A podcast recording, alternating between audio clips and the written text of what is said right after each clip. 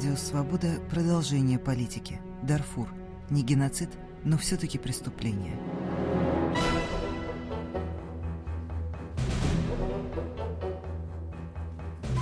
Комиссия ООН, которая расследовала убийство и массовое изгнание людей в провинции Судана Дарфур, пришла к выводу, что правительство Судана совершило серьезные нарушения международного права и рекомендовала передать дело в Международный уголовный суд.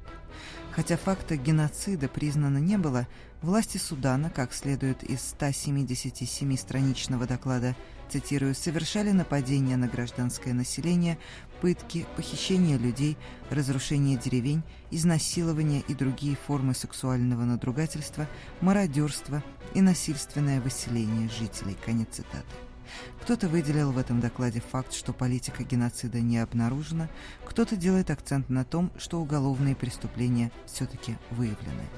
О положении в Дарфуре сегодняшний выпуск программы «Продолжение политики». У микрофона автора ведущая Ирина Лакунина.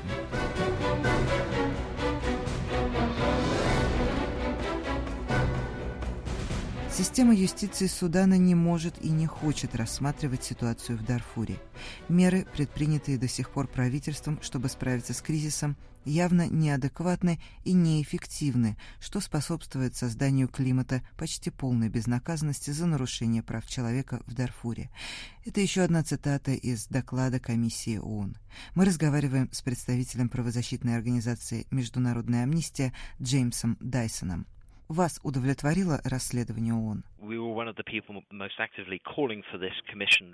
Мы были в числе тех, кто наиболее активно выступал за создание этой комиссии, и мы полностью удовлетворены ее докладом, особенно призывом авторов, чтобы преступления, совершенные в Дарфуре, были переданы на рассмотрение Международного уголовного суда. Вы полагаете, дело будет передано на рассмотрение суда в Гаге или возникнут препятствия? Наверняка возникнут определенного рода возражения. Мы знаем из предыдущих заявлений администрации Соединенных Штатов, что США довольно прохладно относятся к Международному уголовному суду. Но при этом мы надеемся, что, коль скоро США так громко и так настойчиво говорили о преступлениях, совершаемых в Дарфуре, а сейчас возникла возможность разрешить этот конфликт, то они, по крайней мере, воздержатся, если дело дойдет до голосования в Совете Безопасности ООН по вопросу о передаче фактов в Международный суд. Поясню, на данный момент США предлагают создать специальный трибунал «Адхок» в Танзании для рассмотрения преступлений в Дарфуре. Те, кто комментировал этот доклад комиссии ООН, отметили факт, что слово «геноцид» в нем отсутствует, хоть и говорится о серьезных преступлениях против человечности.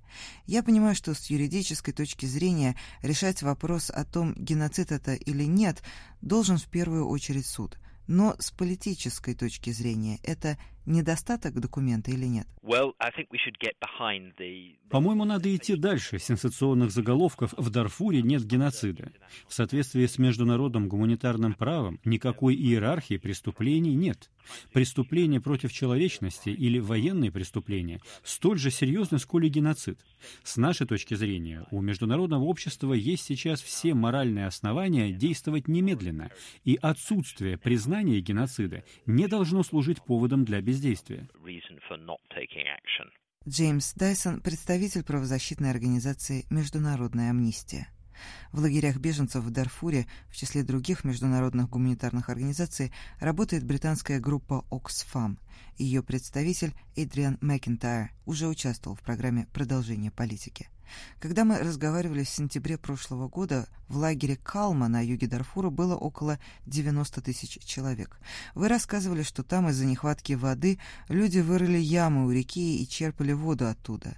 Но чтобы добраться до реки, им приходилось покидать пределы лагеря, а это было небезопасно. Что происходит в Калме сейчас? На самом деле я только несколько часов назад вернулся из Калмы. Должен сказать, лагерь разросся чудовищно. Сейчас население лагеря более 140 тысяч человек, и каждую неделю в поисках безопасности из районов, где идут боевые действия, приходят новые люди. Те, кто только что пришел в Калму, живут в нечеловеческих условиях. Некоторые семьи, в прямом смысле слова, обосновались на земле и под открытым небом. У них нет даже палатки над головой, а палатки представляют собой вбитые в землю палки с натянутыми на них тряпками. Целые районы лагеря не имеют доступа к воде, люди не зарегистрированы и поэтому не могут получать пищевые рационы. Положение ужасное. Лагерь Калма на юге Дарфура. Сколько подобных лагерей в округе? Да, Калма – самый большой лагерь в целом в Дарфуре. Он находится на юге провинции в 15 километрах от столицы Ниалы. Есть еще два больших лагеря. Абу-Шук на севере, в нем сейчас более 90 тысяч человек, и лагерь Морна в западном Дарфуре. В нем на данный момент более 80 тысяч человек. Но это только самые большие лагеря. Сотни тысяч человек живут в небольших лагерях и городах Дарфура, везде, где они могут найти хоть какое-то убежище от насилия. Какая часть населения Дарфура была вынуждена покинуть жилище и обратиться в бегство? Не спрашиваю, получили ли они статус беженца или не получили. Сложно даже предположить, потому что Дарфур слишком большая по площади провинция, и в некоторые отдаленные районы проникнуть практически невозможно. А постоянные столкновения, вспышки напряжения практически блокируют дороги. Мы не смогли добраться до отдаленных сельских мест. Что мы знаем, так это то, что за последние 18 месяцев боевых действий без крова остались около 2 миллионов человек. Из них 200 тысяч человек живут в лагерях беженцев в Чаде. Чаде, остальные в лагерях и городах Дарфура, как и в недоступных сельских местностях. Гуманитарная помощь доходит до лагерей, хотя бы до больших? До больших лагерей доходят. Обычно большие лагеря расположены рядом с городами, что удобно с точки зрения доставки всей этой массы продовольствия. Большинство из этих двух миллионов человек без крова зависит от гуманитарного продовольствия. Продукты питания предоставляет сейчас Всемирная продовольственная программа ООН, а раздаются они людям через гуманитарные организации. Иногда продуктовая цепочка прерывается, запасов в некоторых районах не хватает, и это сразу сказывается на человеческих жизнях. Люди на самом деле живут на острие бритвы. В любой момент могут начаться эпидемии. Санитарные условия практически отсутствуют. Нет чистой воды, не говоря уже о питьевой воде. Сейчас сезон засухи. Мы видим, как запасы воды исчезают. Людям и животным уже нечего пить. Вы сказали, что есть опасность распространения эпидемии. Этот массовый исход людей продолжается уже 18 месяцев. Как удалось предотвратить эпидемии? В Дарфуре огромное количество заразных заболеваний. Но действительно, усилиями международного сообщества распространение массовых эпидемий удалось предотвратить. Но в некоторых районах гуманитарные организации начинают бить тревогу, потому что состояние здоровья людей за последнее время резко ухудшилось. Сейчас есть какой-то очень хрупкий баланс. Конечно, люди болеют заразными заболеваниями, люди умирают от них, но массовых заболеваний нет и гуманитарным организациям приходится вкладывать все больше усилий, чтобы предотвратить распространение болезней. Эйдриан Макинтайр, британская гуманитарная организация Oxfam. Вы рассказывали полгода назад, что лагеря беженцев на самом деле не лагеря как таковые. Это небольшие города, которые превратились в лагеря. Вы тогда сказали, что местные жители просто открыли двери для пришедших и разделили с ними ту еду, одежду, воду, которые у них были в запасе. В результате обнищание коснулось не только беженцев, но и тех, кто дал им приют. Как выглядит ситуация сейчас? Это серьезная проблема. Действительно, люди открыли дома, дали приют беженцам, сотням тысяч людей, которые сейчас живут либо вместе с приютившими их семьями, либо в самих лагерях, которые рассыпаны по городам. Например, в городе Кас на юге Дарфура разбросано 13 лагерей, 13 палаточных городков. Где-то беженцы обосновались в школах и школьных дворах, и действительно ресурсы всех истощились. Именно поэтому объем необходимых товаров сейчас значительно возрос.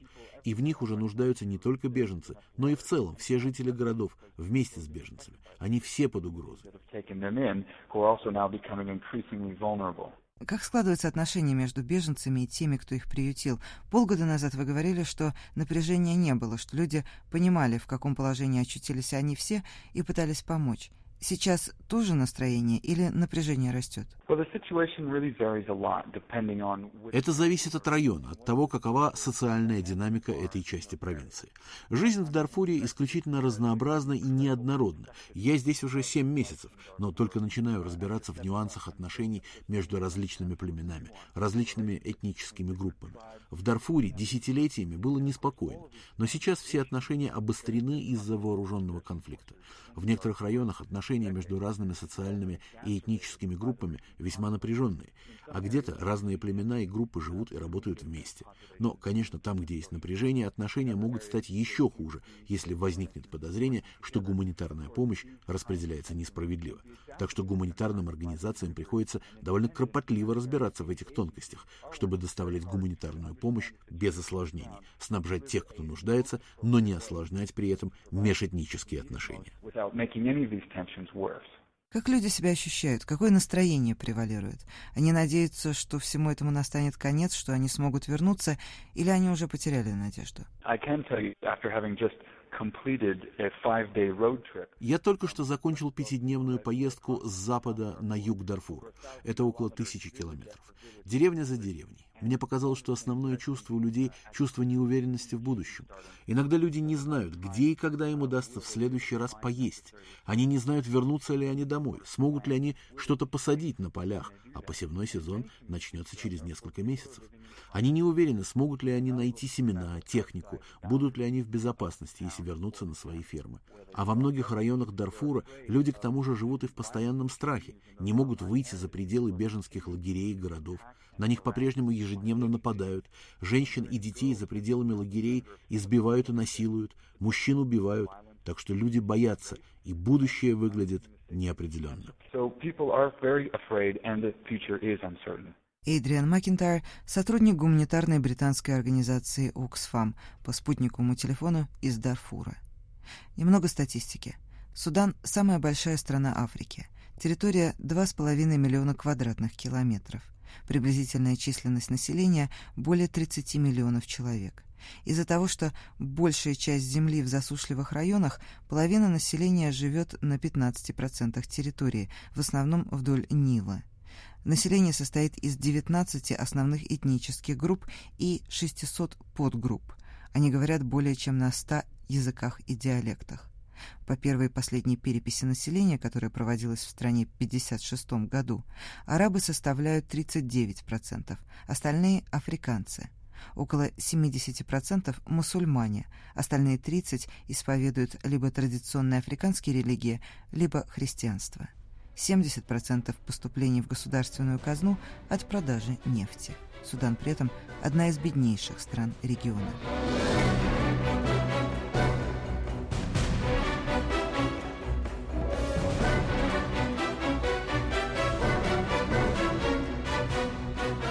Радио «Свобода» – продолжение политики. Дарфур – не геноцид, но все-таки преступление. У микрофона автор и ведущая Ирина Лагунова.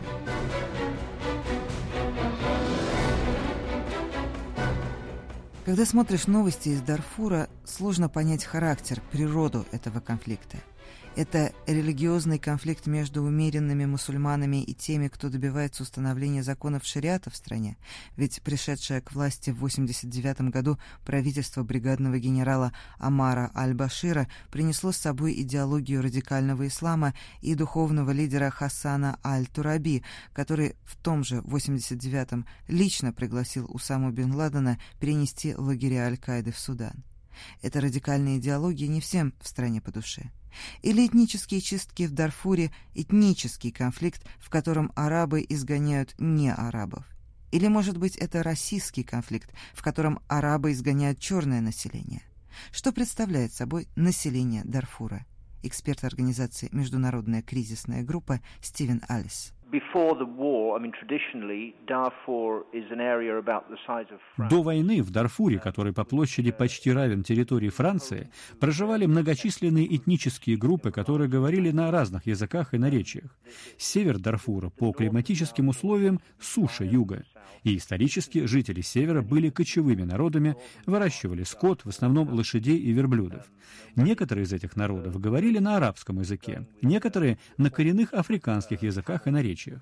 И, конечно, представление о том, что кто-то из них арабы, а кто-то африканцы, это довольно странное представление, хотя в Судане их так и называют.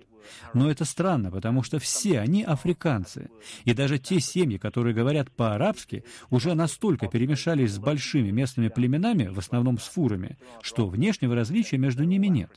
Что произошло за последние 15 лет и что, собственно, заложило основу для кризиса, это все более острое соперничество за землю между кочевыми народами и более оседлыми племенами.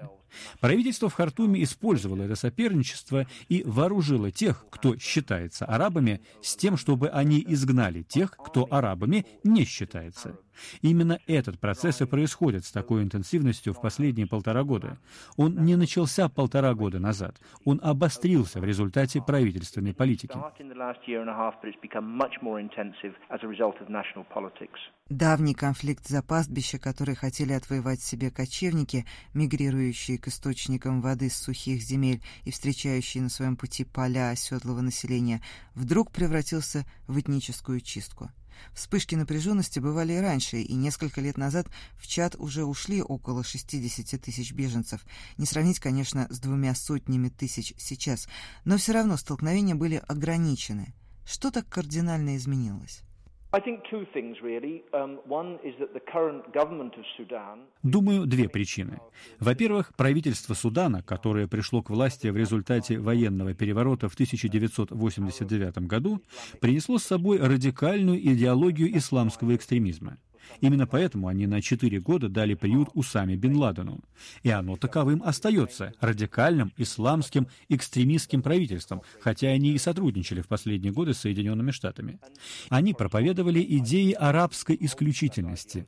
Это заставило тех, кто считается арабами, относиться ко всем остальным как к людям второго сорта и обострило отношения между различными этническими группами в стране. Вторая причина носит более сиюминутный характер. В эти полтора года велись переговоры для того, чтобы разрешить конфликт, считавшийся для страны наиболее тяжелым. Конфликт между правительством и населением юга страны. И как только эти переговоры подошли к этапу, когда можно было заключить соглашение, остальные племена поняли, что они будут из этого процесса исключены. Соглашение будет касаться только правительства в Хартуме и Народной армии освобождения Судана. И они усилили нажим на правительство и даже в некоторых случаях взялись за оружие, включая и некоторые группы в Дарфуре. Так что правительство может легко сказать, мы просто подавляем вооруженное восстание, которое не мы начали. И в этом есть доля правды. Но методы, которыми они действуют, убивая десятки тысяч людей, угрожая голодом сотням тысяч, крайне неадекватны. Две повстанческие группировки, о которых говорит эксперт международной кризисной группы Стивен Эллис, это освободительное движение Судана и освободительная армия Судана, СУД и СОА. В их политической декларации говорится, что Дарфур был самостоятельным государством с 16 до 20 годов прошлого века, когда он был подмят под владычество Судана. Вместе с тем, цели организации – создать новый демократический Судан на основе единства и равенства, культурного и политического плюрализма и справедливого распределения природных богатств. Еще одна правозащитная организация, которая давно наблюдает за Суданом – Human Rights Watch. Именно эта организация передала генеральному секретарю ООН документы, подтверждающие, что вооруженные отряды, так называемая милиция Джан-Джавид, которая изгоняет население Дарфура, пользуются поддержкой правительства. В конце января Human Rights Watch подготовила еще один отчет о своих наблюдениях. После наступления правительственных сил в феврале и марте 2004 года большая часть, если не все боевики СОА, покинули район холмов Синду. Некоторые переместились в Южный Дарфур. Несмотря на отсутствие боевиков СО, чье присутствие раньше служило оправданием вооруженных операций правительственных войск, насилие над мирными жителями, хоть и менее напряженное, не прекратилось. Это не дает возможность людям вернуться в дома и на фермы. Во время посещения наблюдателями Human Rights Watch районов Уади-Салех и Мукджар в октябре 2004 года было очевидно, что абсолютное большинство населения по-прежнему продолжали жить на положении беженцев. Учитывая жестокость и нападения на мирное население в феврале и марте 2004 года, тот факт, что люди, руководившие этими зверствами, включая представителей правительства и армии, по-прежнему находятся у власти, часто в тех же регионах, учитывая то, что беженцы постоянно подвергаются нападениям, если пытаются выйти из лагерей, понятно, почему у людей превалирует чувство страха. По-прежнему серьезной проблемой остается сексуальное насилие над женщинами и девочками. Human Rights Watch ежедневно фиксировала случаи насилия, сексуальных издевательств и нападений на женщин и девочек, которые выходили за пределы лагерей в поисках дров. Иногда насилие совершают бойцы Джанджавида, иногда люди из кочевых племен, пересекающие эту территорию. Почему правительство Аль-Башира, понимая все последствия этого шага, все-таки решило воспользоваться тактикой этнических чисток? Ведь можно, например, отрезать Дарфур от денег, от продажи нефти. Можно перекрыть все коридоры и запереть границу. Можно ввести своего рода экономические санкции, не прибегая к методам, которые однозначно вызовут негодование международного сообщества. Мы беседуем с экспертом организации Human Rights Watch Джемерой Роун. Фермерские районы, в которых жили эти люди, довольно плодородны.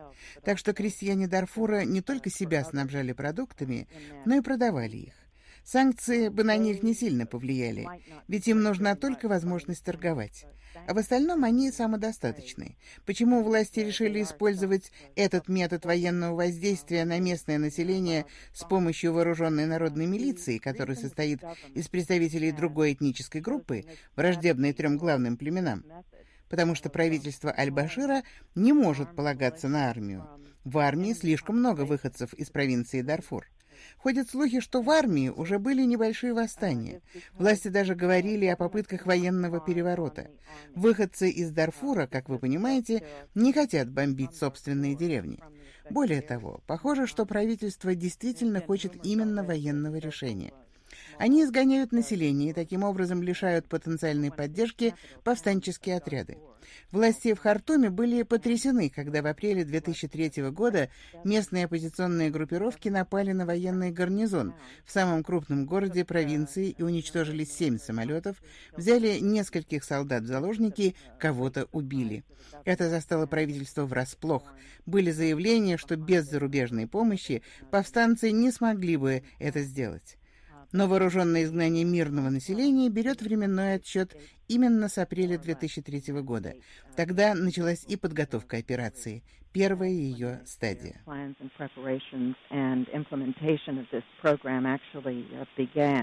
Но почему все-таки именно военное решение? They want a military solution for several reasons. One, они прибегли к военному решению по нескольким причинам. Во-первых, военные недовольны тем, что правительство пошло на соглашение с оппозицией в Южном Судане с Суданской народно-освободительной армией. Правительство со своей стороны боится, что другие гонимые племена и группировки, глядя, например, южных повстанцев, тоже возьмутся за оружие и будут добиваться мира и уступок от центральной власти силой. Конечно, южное сопротивление продолжалось 21 год, прежде чем правительство подписало с повстанцами мирное соглашение. Так что правительство не так легко соглашается сесть за стол переговоров. И еще центральные власти боятся, что страна развалится на несколько небольших государств. Это самое большое государство в Африке, и удержать всю эту территорию под единым руководством довольно сложно. Более того, тут есть и идеологический центр. Восстание на мусульманском западе страны подрывает возможности правительства контролировать центральные и восточные районы. Страна истощена вооруженным конфликтом, а правительство заявляло, что ведет священную исламскую войну, джихад против христианского или немусульманского юга. В Дарфуре этот аргумент использовать нельзя. В Дарфуре почти нет не мусульман. Правительство боится, что без этого аргумента священной войны люди могут начать задавать вопросы о настоящих проблемах страны, о нищете, о неравенстве, о лишениях. И задавать их будет уже мусульманское население. Джемера Роун, правозащитная организация Human Rights Watch. Еще раз вернусь к докладу комиссии ООН, которая по поручению генерального секретаря Объединенных Наций занималась сбором фактов в Дарфуре. Комиссия считает, говорится в документе, что Совет Безопасности должен действовать не только против совершивших преступления, но и от имени пострадавших.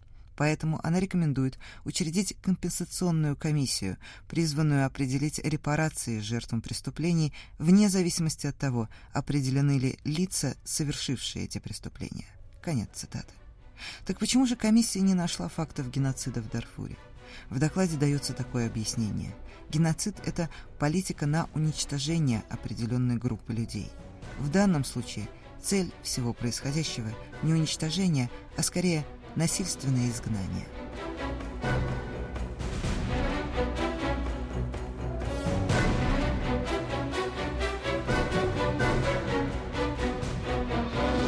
Радио «Свобода» – продолжение политики. Дарфур – не геноцид, но все-таки преступление. Над выпуском работали продюсер Наталья Белова и автор-ведущая Ирина Лагунина. Всего доброго, счастливо!